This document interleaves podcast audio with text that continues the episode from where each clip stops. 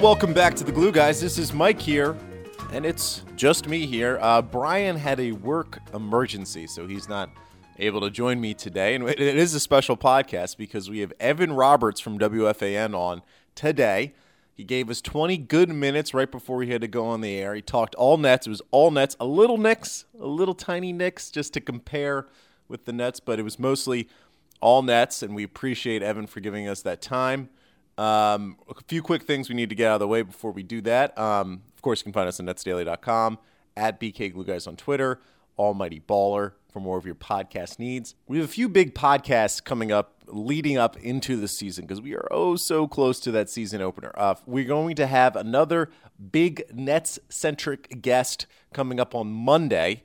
That interview is happening around 2 o'clock on Monday, so you'll probably see it Monday night, Tuesday morning on netsdaily.com. And we appreciate your clicks and your listens and your downloads, of course, and give us five star ratings on iTunes. We love them, we need them, we have to have them.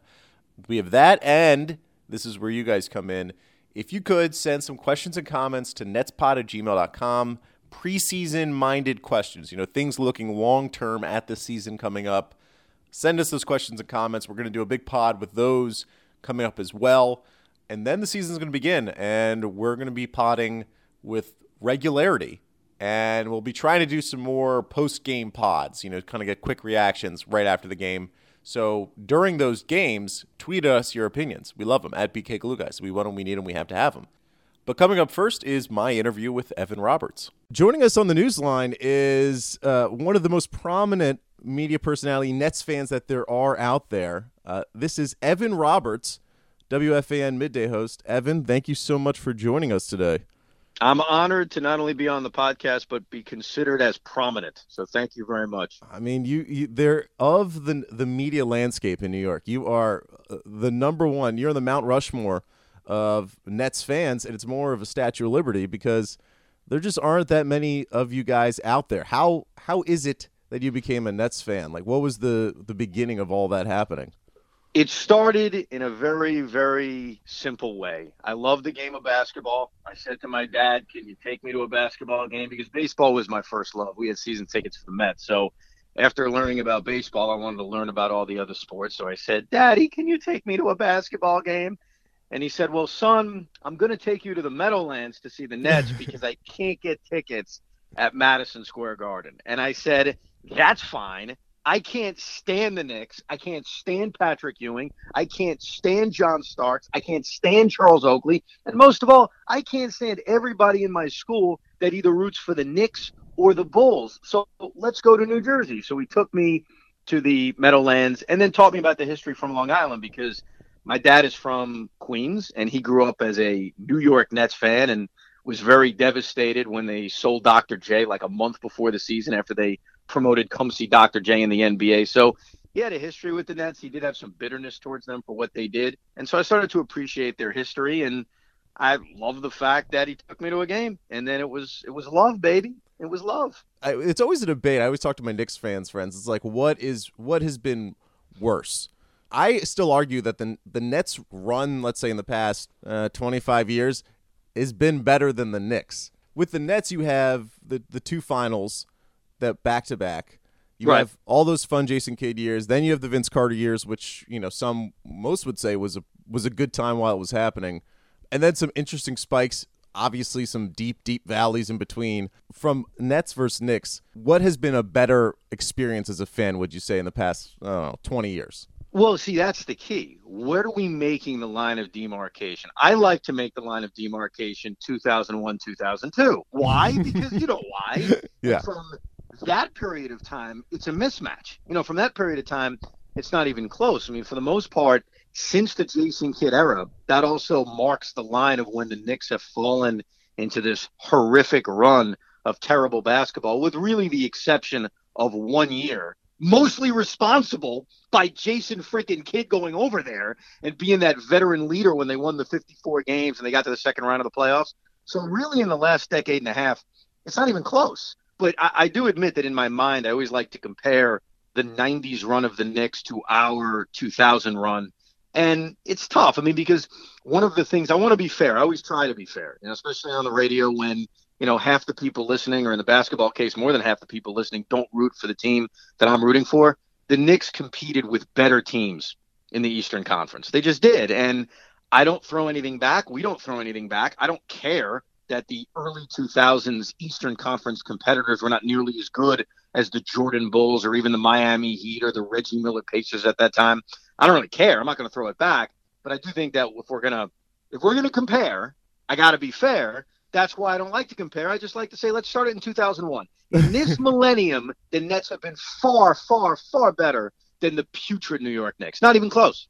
Yeah, and and it's all and now we're at this point, and we're at an interesting point for both teams, I think. And obviously, we're going to be talking about the Nets more than the Knicks, uh, but both teams are sort of coming out of a very strange period. The Knicks are coming out of their Carmelo haze. They still sort of have some lingering effects of all that, and the Nets, of course, are coming out of the Billy King, you know, Garnett Pierce trade, and it finally feels like, as a Nets fan, I don't know if you're feeling it, but it sort of feels like the fan base has been reset you know, it, it feels like this team is heading into a season where, you know, competing for the eighth seed is a dream. It may not happen. You know, they'll be decent. And then there's the summer of 2019, which is already actually kind of diminishing in terms of who may be out there. But um, going into this season, what are you expecting? What are you feeling? And like, what's the your idea of success at this point? I am oddly optimistic that we're going to see them continue to show signs of improvement. The one thing I warn about, because you kind of alluded to it with the Nets and the Knicks, is that we've got to stop stargazing. You know, we've got both fan bases. We have to stop fantasizing about things that are not going to happen. We have to stop fantasizing about Kevin Durant or Kyrie Irving or because that stuff's not going to happen. And that's really what got both of us, the Knicks and the Nets, into the problems that were created so I think for the Knicks and I think for our team, it's about developing what we have. And I think what we have is all about health. I hate to say that because it's so freaking cliche to say they got to stay healthy, but it's so true. I mean, one of the biggest issues I had last year as a fan was the frustration that we didn't get to see D'Angelo Russell play 75 games. It was frustrating. And, you know, I'm glad he was able to come back from the injury because I remember when he first went down, my, my assumption, I said this on the air, is we're never going to see this guy again. And this is straight out of the Met playbook. We'll never see him again. They'll say he's ready in mid March. Then, ah, season's over. Why bother seeing him? So we need to see D'Angelo Russell play a full season. With that said, I'm optimistic they can be in the mid 30s, and I think that's how I measure success. They improved by eight games last year, right? They went from 20 to 28 wins. If you can do the same thing and you can get to 36 wins, which is not going to be good enough for a playoff spot, I think we acknowledge that. It could be good enough to be in a race, but not necessarily to get the eighth seed. I think that would be a sign of improvement. And that's kind of what I expect from this team, but it's all predicated on them actually staying healthy. And, you know, that Allen Crabbe injury, not that I'm putting Allen Crabbe in the freaking Hall of Fame because God knows I'm not, mm-hmm. but things like that are concerning because they need to stay healthy. And that was the biggest regret from a year ago that, sure, they improved by eight games. They won 28 games, but you and I know if they were healthy, maybe they would have won 33, 34 games last year if Dinwiddie had not risen out of the depths, you know, if he hadn't gotten off the scrap heap and became a super interesting sort of, you know, I think I think he's mostly a backup point guard. You know, yeah. I, for D'Angelo, what? So uh, the always the debate with him is that when you put up his stats, you say, okay, he is now 22, 21 years old. He averages 20 points a game, five assists, five rebounds. And then you historically go back and you look at all the guys who do that or have done that and it's a pretty high list. I mean, it's like you know, like James Harden and Stephon, like Stephon Marbury types, like all those kind of scoring guards. What's your what's your sense so of what we've seen of D'Angelo? Where do you put him in terms of talent, in terms of ability? Is he all star level, or is he just a guy who's going to score a bunch of points for you, but but really doesn't, you know, complete a whole team himself? That he needs other players around him. I mean, I, I think that's I, for sure. I lean towards that right now. I, that from what we've seen. But remember, what did we see last year? I mean, we saw him play, you know, 45 games or whatever it was, and I think that's a part of what was missing. And not only did we only see him play that amount of games, when he came back from the injury, we saw Kenny Atkinson barely put him in the lineup. I mean, he was playing such limited minutes, and overall, he didn't play a lot of minutes. So my judgment on D'Angelo Russell, I don't want to include anything from LA because we weren't watching him every single day and it was a mess over there. So I'm really just including what we saw last year. I lean towards that, that he's a guy who's just going to put up some nice numbers, but he's not a star player. This is the year where, though, where we're going to find out the answer. We have to find out the answer. We have to find out what this guy is. And the thing I hold out hope on is that A, he can become a better three point shooter, and B, he's young. He's only 22 years old. And with the experience that he's gained over the last couple of years, good experiences and bad experiences on and off the court, he can take that next step. But as of now, if I had to make a gamble, if I had to bet, hey, what's D'Angelo Russell going to be? Number one, I'd probably bet he's not going to be on the team next year because they have planned this roster out to have as much cap room as possible and have flexibility. In order to maximize that, I think they have to renounce his rights. So I don't even know if he's going to be here next year, but I think we're gonna we're gonna learn, and we have to learn more about this guy this season, playing 75 games. But for now, the numbers in a way sort of felt empty last year. So we'll see. It's one of the things I'm most looking forward to this year, trying to learn and see what D'Angelo Russell actually is. It's interesting. So you bring up the fact that like so that's the sort of thing that no one is talking about with this 2019 free agency is that D'Angelo can't be here if if they're going to sign two max free agents, which again right. doesn't even that I mean that that's not going to happen at this point. I mean, because if you if you're just if you're reading like if you believe Kyrie Irving, I mean, this is a guy again who said that the the Earth is flat, but if you believe him, he wants to stay in Boston. And then you have Klay Thompson, who is seeming to say that he's going to stay in Golden State. And you just have all these guys that were coming up into free agency. None of them seem like they're going to be free agents besides Kevin Durant. But even Kevin Durant, you can't, you have no clue what he's thinking just because he doesn't reveal that in any way. Um, it may end up being a fortuitous thing. It may be one of those situations where, like, uh, fork in the road type moment or sliding doors, you know, where the Nets, all this, all the fan base, all the discussion has been like, all right, we got to get two max free agents. We got to figure out a way to bump this thing up in a massive way immediately. And as you were saying, it may make more sense and it may be better for the franchise long term to not do that, to to have the cap space, but then have the young guys and re-sign them and keep growing this team little by little, as opposed to trying to get like because in the end, what they could end up is with is like Khris Middleton on a max free agent contract, and that's basically you know Joe Johnson 2.0, and I don't think any Nets fan wants that. Well, and that's the problem, and that's why this has to be more about. And I like the fact that they have the cap flexibility next year moving forward. I mean, it's better to have it than not have it. And as we've seen, Sean Marks has used having cap room as a weapon in very different ways. Not that we want to watch the Nets take on bad contracts to get more draft picks next year or the year after, but he has used that effectively. I, I like that they have that flexibility, but the more you think about it, stargazing doesn't really work. Start facing doesn't really work. So to bank on this is what you're this is the way you're going to win is by hoping and praying Kawhi Leonard comes here or Kevin Durant comes here is not a sound strategy. I look at this roster right now and they have a lot of good young solid players. They don't have a star player. I don't think they're ever going to have a star player. But the only two guys, assuming they do go big game hunting in free agency, that are probably going to be here long term is Caris LeVert and Jarrett Allen. That's really it, right? Because Rondae Hollis Jefferson is in a similar situation. So I think it's going to be fascinating how they handle next year. But a lot of it is going to be, well, what do these guys do this year? And is there any kind of deal before the trade deadline that becomes available that we couldn't even imagine right now that all of a sudden comes into place in the early part of February? That's the thing to keep in mind. But uh, to bank on Kyrie Irving, and you you spelled out perfectly. You can't believe anything Kyrie Irving says because the guy does think the earth is flat, even though he sort of apologized for it God knows what. I, I can't bank that the Nets are adding free agents. And you know what? When that report came out about Jimmy Butler, right, and the report said, oh, Jimmy Butler would like to be traded to the Knicks, the Nets, and the Clippers, it warmed all of our hearts. Okay, it felt great to be wanted, to be loved. But being wanted and being loved is not the same as a guy actually coming here. You know what I mean? There's a difference between being on a wish list and deciding, you know what I'm going to do? I'm going to take less money and sign with the Brooklyn Nets. And I heard a lot of garbage when they first moved here, even before that, about how, uh, you know, Melo can come here. Maybe LeBron will come here. Wade will come here. I'm not believing that garbage anymore. I don't want to believe it. The only guy who really, truly wanted to come here was Dwight Howard. And thank God he didn't come here because yeah. it would have been a colossal waste of time. Well, and and it, it, but the thing is about the Butler thing, it's like you're the kid at the high school dance who, for years, you weren't even getting looked at by the girls, and for suddenly, a girl, her eyes crosses your path for a half a second, and that is an exciting moment. I mean, that is what the Nets fan fan base hasn't had since Dwight Howard.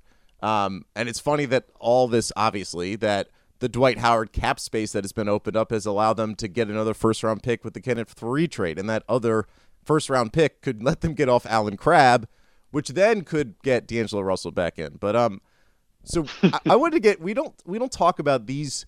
Well, Sean Marks gets a lot of publicity for doing a, a pretty decent job getting the Nets from where they were to where they are. Um, but Kenny Atkinson almost doesn't get discussed at all. What is your impression of Kenny Atkinson? Where where do you kind of how do you see him as a coach? So far, you know, in the two years that he's been here, I gotta be honest with you, I don't love him. I mean, I think he's got a lot to prove, and I think what's happened. One of the things that goes on with this franchise is that because it doesn't have a rabid fan base, they almost get away with a lot of bad stuff and they get too much credit for stuff that's not even that good, right? And what I mean by that is what you just said first off about Sean Marks, that well, he's done a great job considering the situation he's been in. Well, sure, he's being graded on a curve. He took over the worst dumpster fire in the history of sports. Okay. So anything he did, we were probably going to look at and say, well, gee, he was in a really tough spot. So the fact he ended up with this roster, that's pretty good. At the end of the day, you got to win, right? And that's the same thing with Kenny Atkinson. He takes over, they win 20 games. Last year, they improved, and I like it, but they still only won 28 games, and there was still many moments throughout games in which I would question his rotation. I would wonder about his minute allotment, and it would frustrate me. But the truth is, what I kept telling myself last year, and I'm going to probably do it a little bit this year, but not as much, is well, the team has flaws. You know, eh, you can't blame him for everything. And I'm not blaming him for everything, but I'll tell you one thing: I'm not putting Kenny Atkinson in the Hall of Fame quite yet, and I think this is a huge year for him because you said it at the top. This team has the talent to potentially compete for a playoff spot. Well, go out and do it. Because if you don't, we're going to look at the head coach. And if this was the Knicks in the exact same situation, you see the way Knicks fans turn on people, and sometimes they're irrational about it. But I think the media, in as a whole, wouldn't be throwing bouquets at everybody because, oh, look at the mess they came out of. So I'm not in love with Kenny Atkinson. That doesn't mean I want to fire the guy or anything. I just think, much like for D'Angelo Russell, this is a big year for Kenny Atkinson. They got to win freaking games. Well, enough and, of the losing. And I wonder if, like, so the way he's been coaching is he's been coaching with the mind towards development, which is what obviously is what he came from with the Hawks, and he was there with the Knicks too. It's that he he does cut guys minutes partly because yes. of the health concerns. He he puts guys out there who probably shouldn't be out there in certain situations. He likes to give a wide rotation. I wonder if that's going to flip this year and it's going to become focused on they always wanted to win games because they had no motivation to lose. But maybe this year it'll be more of let's really try to compete constantly and worry a little bit less about development. And to be honest, the development, I mean, all their best players are still all their young guys. It's not like I'm not asking for a lineup of Kenneth Faried and DeMarre Carroll and, you know, any any of the other veterans that are still here, Ed Davis their best players are the young guys. Um, where are you with? So there's so much debate about Caris LeVert. It's like a lot of Nets fans hold him in super high regard. Other people, if you ask around the NBA, it's kind of ridiculous that the Nets don't include him in a Jimmy Butler trade. Where's your Caris LeVert thermometer at this point? Well, I think you you don't have to think he's the next superstar in the league to then also say I'm not including him in a Jimmy Butler trade because I'm not including him in a Jimmy Butler trade. Now, do I think he can become a star for this team? I don't know if his I don't know if the growth could ever turn into something like that, but watching LeVert two years ago, watching him last year, what you're seeing, and I love to watch this, is you're seeing development. You're seeing a guy that's getting better and better. And you know, we've all read the reports about this offseason and what his teammates have said, how great he looks, and even a little bit in the preseason. I think he's got a chance to take another step. Jimmy Butler, and including him in a, in a trade for Jimmy Butler, I'm not going to do that. And a part of that is the more I've thought about it, the more I have cooled off on the idea of even trading for Jimmy Butler. In that he's a guy who, when you give him the max contract, is going to be making, you know, $40 million in the last year or two of his contract. So I don't know if LeVert is ever going to be this superstar player, but I've seen him grow the last two years. He's still incredibly young. I mean, he's still only 23 years old, and or 24 years old now, technically. And I want to continue to see him grow. on this team. So I'm I'm with those who don't want him to include him in a Jimmy Butler trade. I wouldn't. All right, so let, last question, then I'll let you go because I appreciate your time. The let's get a firm prediction from you, Evan, an exact prediction on wins and playoffs. um, where where are you? I mean, if we're let's say we talk again, you know, six months from now or whatever, what will we be saying about the Nets season? Regardless, let's not count injuries because we can't. Again, we can't predict what may happen. But let's say this team is healthy. How are we going to be talking about this team six months from now? I think there is going to be improvement. I think they're going to be in a playoff race, and I think we're going to have hope that this team can continue to grow. But we will still be missing that great player. We'll still be missing and dreaming about that star player that's never going to come here. That we're also not developing unless this team got lucky and won the lottery. But I think that there will be hope coming out of this year because I think Jarrett Allen's going to take another step and he's going to remind us of Rudy Gobert. And I think LeVert will get even better. And hopefully D'Angelo Russell will get even better. And I think we'll talk about a team that's in a playoff race, but will fall short. So I think there'll be some positivity in six months, but we'll still realize that we don't have that franchise guy. Well, there you go. That's so we don't even need to watch the season anymore. we'll just keep it going. now we got it. Thank you, Evan. Evan Roberts, WFAN. Thank you so much for joining us. And if you ever need to talk Nets, we're here. We're available. We're ready for you. Thank you. You could be my therapy. I appreciate yeah, it. Yeah, you got it.